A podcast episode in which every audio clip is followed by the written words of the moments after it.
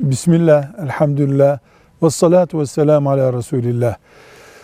Faiz ve kredinin bulaştığı bir daire eskise de o günah eskimez. Faizle, krediyle, daire, dükkan, arsa, araba bir şey alan, o arabasını, evini atıp bitirse bile o günahla Allah'ın huzuruna çıkar. Ta tövbe edip gerekeni yapıncaya kadar. Ancak krediyle alınmış yani faiz bulaşmış bir daire babadan veya başka bir akrabadan miras kaldığında çocuklara çocukların onu kullanmasında bir sakınca yoktur. Gerçi onlar kullandıkça o faize bulaşmış mezarında o vebali hala çekecektir. Velhamdülillahi Rabbil Alemin.